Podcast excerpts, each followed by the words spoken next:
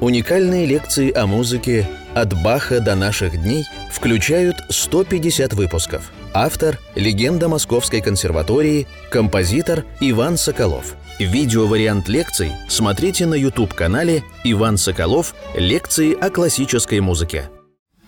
Дорогие друзья, 144-я лекция нашего цикла «Композитор Иван Соколов о музыке» э, продолжит разговор о прелюдиях Рахманинова. Почему же вот это первое, мы, если мы исключим до диез минорную, прелюдия Рахманинова, почему же вот она написана в темпе минуэта, старинного танца? Потому что минуэт – танец французский. Франция – страна, в которой произошла грандиозная, великая французская революция – ужасное событие в истории, которое предвосхитило страшную революцию нашу 17 -го года и в пятом году была революция. И эта идея, что дух революции постепенно от Франции идет к, через Германию, через европейские страны другие в Россию, идея возникла не сейчас и не, и не, и не в 20 веке, а уже в веке 19. Люди чувствовали, что этот дух постепенно, эта зараза постепенно расширяет свой, так сказать, ареал. И вот этот минуэт, роман Станеева «Минуэт». Послушайте роман Станеева «Минуэт». Романсы Танеева малоизвестны, но этот романс особенный – Танеев чувствовал, как первый неоклассик русский, русской музыки.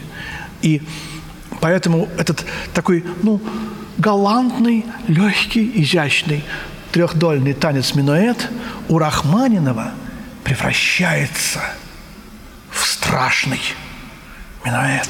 Посмотрите. вот это вот как будто литавр, да, литаврист палочками делает так, и он превращается в солиста на, на секунду. Помните, мы с вами разбирали э, Гайдна, э, «Семь слов Христа на кресте», землетрясение, когда уже Христос умирает, и там... Это тирата, или так начинается симфония «Юпитер», последняя, 41-я Моцарта. Это все гром, гром, судьба. Откуда взялась революция во Франции? Что, они сами придумали, что французы виноваты? Да нет.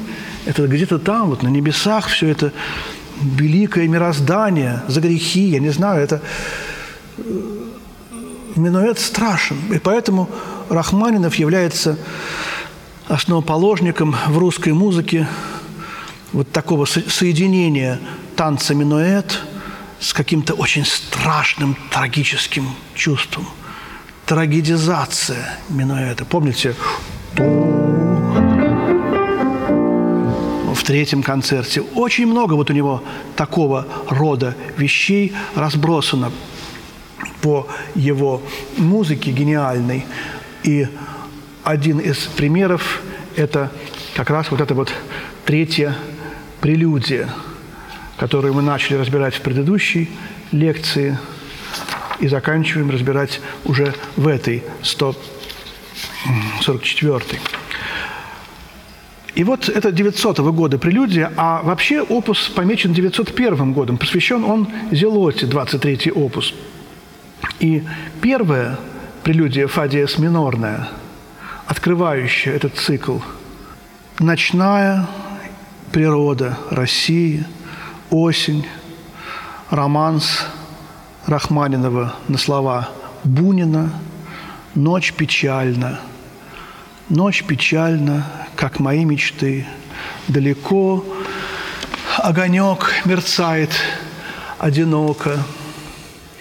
И э, мы говорили о глубочайшем духовном внутреннем родстве Рахманинова и Бунина, об их отрицании вот этого э, в кавычках современные, они сами были современнее, чем многие в кавычках современные люди. Они всегда смотрели в глубину и видели главное, и совершенно не отрицали ничего истинного, как, Бу, как Бунин уже потом вдруг признал Василия Теркина, э, Твардовского, вдруг за, за русский язык.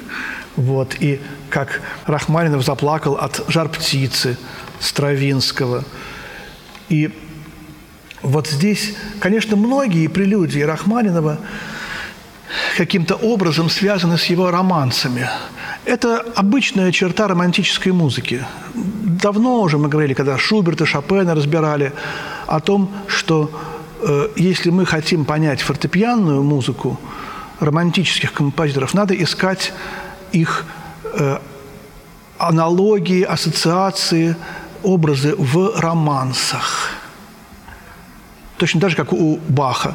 Клавирная музыка Баха вся более или менее расшифровывается в кантатах. Клавирная музыка Моцарта в операх. Клавирная музыка Бетховена меньше.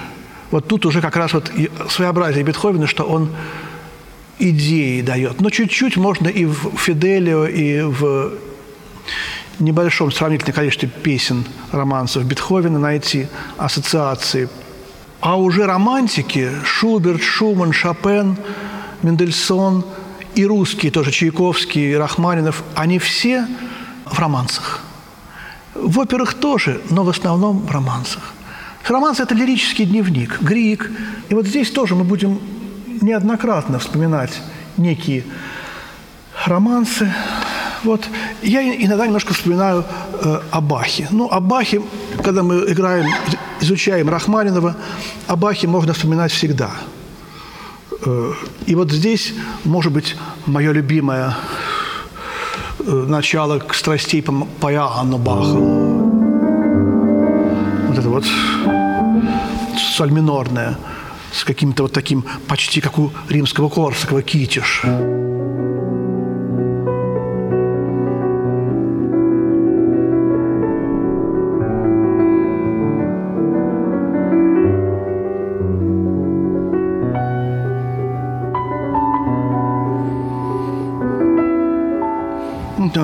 похвала пустыни. Это же пах. И вот здесь тоже каким-то образом опять встает Бах. И опять почему-то Заболоцкий.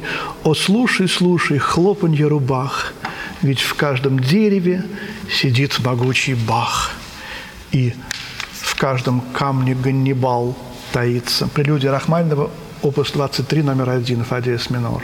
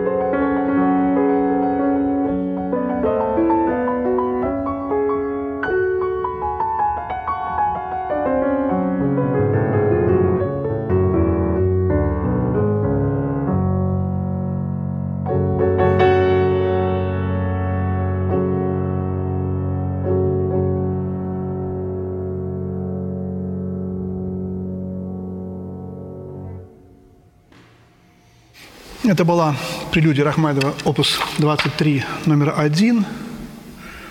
Вот такие, знаете, вот осенние русские таинственные, печальные пейзажи.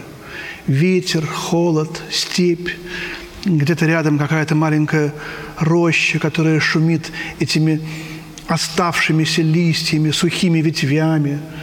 И тоска, тоска, и вот этот огонек – И все время ощущается Бах. Понимаете? Бах везде. Бах как Бог. Где-то в лекциях я говорил, что Бах, какая давняя детская теория, что Бах – это вот живот. Потом музыка идет к романтизму, душа, душа, здесь вот Рахманинов, вот. потом музыка делается вокальной, Верди, Пучини, потом голова, Хиндемит, Шонберг – Стравинский, а потом уже вся эта авангард, уже Кейдж, 4.33. Вот. И как бы то ни было, Бах везде, Бах в листьях, в каждом дереве шумит могучий Бах.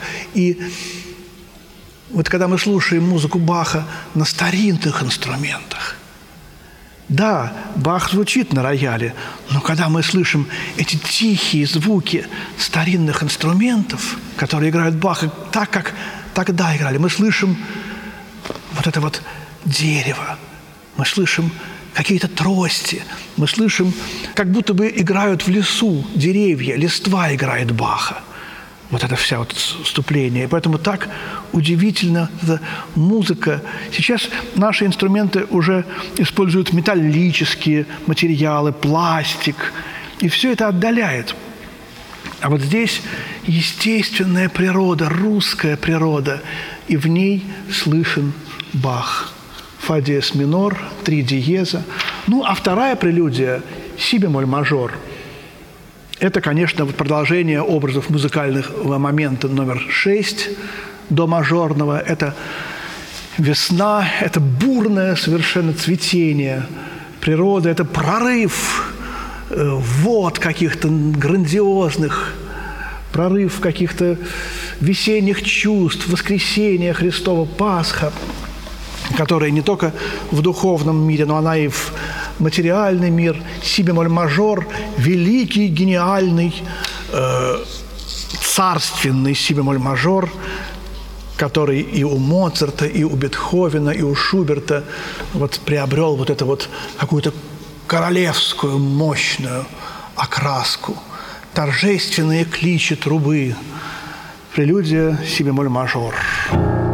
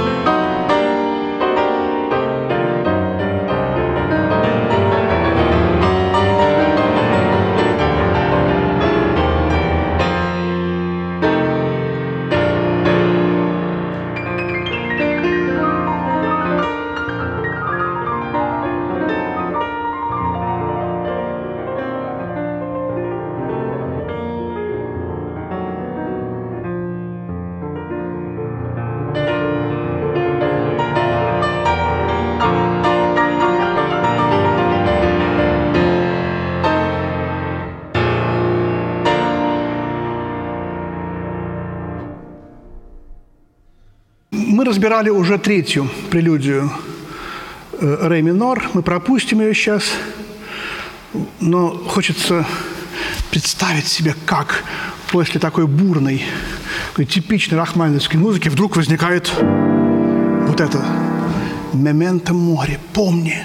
Вторая прелюдия – это, наверное, не только природа, а это то невероятно радостное чувство, которое вызывало у любого русского человека мощь России, ее богатство, ее даже не только э, духовное, даже материальное богатство какое-то. И у многих русских в то время было невероятное чувство восторга от того, что вот эта вот наша Россия, матушка, вот благодаря церкви, благодаря вот каким-то успехам промышленности, науки, производства, такое грандиозное положение в мире имеет. Все музыканты европейские стремились в Россию, чтобы заработать побольше денег. Приезжали в Россию, э, ну, в XIX веке Шуман, Вагнер, Берлиоз, э, Шпор – Э, в 1903 году, вот в это время, в Россию приезжает молодой композитор, едва перешагнувший 20 лет, от Торино Респиги из Италии. Талантливый скрипач. Чтобы немножко подзаработать, сидя на последнем пульсе оркестра Мариинского театра – Сколько сейчас музыкантов мечтают подзаработать в итальянских оркестрах?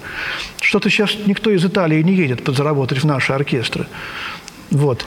И он приезжает, работает, приходит к римскому Корсакову, Николаю Андреевичу, он сочиняет и просит его разрешения показать ему свои сочинения. Римский Корсаков ничего не знает об этом итальянском юноше, а поскольку его часто э, осаждают малопрофессиональные композиторы-любители, он, чтобы отделаться, говорит, ну, вот давайте вот сейчас, вот у вас полчаса, давайте сейчас. И когда э, Респиги показывает ему, то урок длится несколько часов, и э, Римский-Корсаков говорит, пожалуйста, приходите ко мне в любое удобное для вас время, я буду заниматься с вами бесплатно. Вот такой, такой талант он увидел в Респиге, я не ошибся. И поэтому музыка Респиги, оркестровая, она именно поэтому пропитана Россией, пропитана ощущением этой красочной палитры оркестра римского Корсакова, которую он и сидя в оркестре тоже изучил в совершенстве, сидя на репетициях и слыша, как духовые, струнные сочетаются, ударные, арфа, пини Рима, фонтаны Рима. Потом, когда он уедет из России – и он напишет Рахманинову, Респиге, в 1930 году, напишет письмо Рахманинову с просьбой, если можно, посвятить его в программы пяти этюдов картин, которые Респиге хочет оркестровать, переложить с фортепиано на оркестр. Значит, Респиги знал, что программы есть. Это уже тема нашей, одной из наших будущих лекций – и Рахманинов пишет, уважаемый мэтр, я очень рад, что моя музыка попадет в ваши высокопрофессиональные руки. Вот как он относился к Респиге уже. А не так, у вас есть полчаса. Дмитрий не знал. Вот. И эти инструментовки есть. Какие потрясающие инструментовки прелюдий написал мой учитель, мой друг старший, э, Николай Сергеевич Корндорф – он просто очень любил оркестр. И для методических работ в консерватории на кафедре инструментовки написал оркестровки и Б-дурной, и ре минорной прелюдии, и некоторых других прелюдий Рахманинова. Его как будто бы фортепианная, так сказать, только исключительно музыка, в руках такого мастера, какими были Корндорф или Тарина Респиги, она превращалась в прекрасно звучащую оркестровую музыку. И, наверное, еще одна прелюдия в завершении этой нашей вот 144-й лекции о прелюдиях, не последней, мы еще следующую лекцию тоже посвятим прелюдиям. Вот это четвертая, следующая прелюдия за третий, ре-мажор, прелюдия, от которой плакал Лев Николаевич Толстой. Лев Николаевич Толстой плакал очень часто. Он был добрый, гениальный человек, и к нему часто приходили в гости музыканты, э, великие музыканты, съезжавшиеся в Россию со всей Европы. Была честь сыграть в гостиной Толстого. А мы знаем, что Толстой музыку на вид как бы внешне не любил. И первое знакомство Толстого с Чайковским. Чайковский и, и уговорили его прийти, великий музыкант, первый музыкант России, композитор, приходит к первому писателю. Такая немножко надуманная встреча была. Чайковский пишет, я боялся. Мне казалось, что сейчас этот сердцевед проникнет во всю глубину моей грешной души, до, до самых грязных уголков достигнет. И я смущался. И когда мы встретились, он сказал, ну, вы, конечно, тоже считаете, что музыка – это вредное искусство. И, конечно, не любите Бетховена, как и я. Чайковский оторопел, замолк. И потом пишет в своих воспоминаниях, ну, что мне было отвечать? Как мне было сказать «да», я не мог, сказать «нет», я тоже не мог. Что-то такое, как-то он попытался обойти это. И, в общем, ну, любой музыкант не может не боготворить Бетховена, это, это ясно.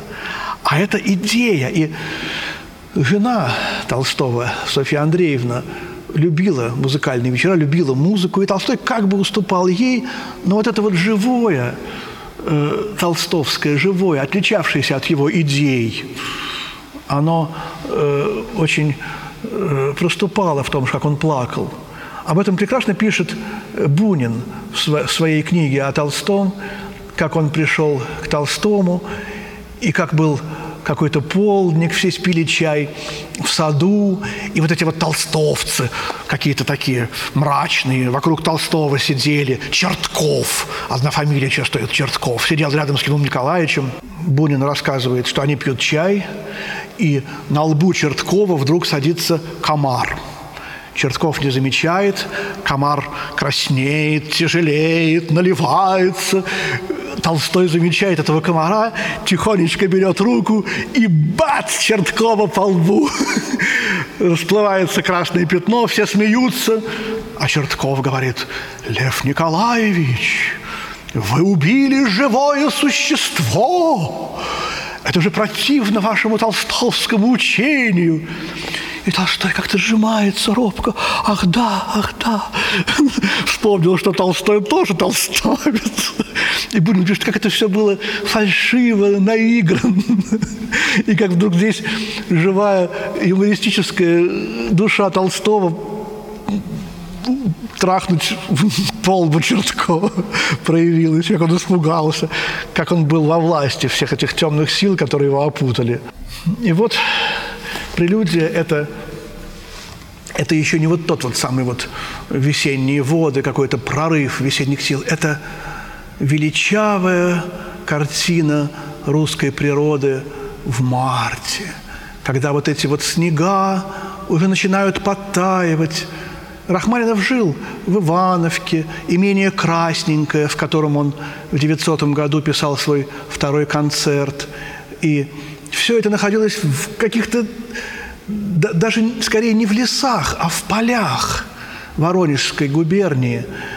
И там было не так много лесов, но вот эти вот бескрайние широкие поля, которые э, заметало метелями, в которых можно было заблудиться, потеряв дорогу. Это был русский океан, русское море. До моря было далековато – но вот эта вот бескрайняя широта, простор в этой четвертой прелюдии э, слышны. И, конечно, э, друзья, Левитан. Конечно, Левитан 60-го года рождения и так рано умерший в 900 году, конечно, здесь тоже встает перед нами этот великий певец русской природы. Прелюдия ре-мажор – опус 23, номер 4.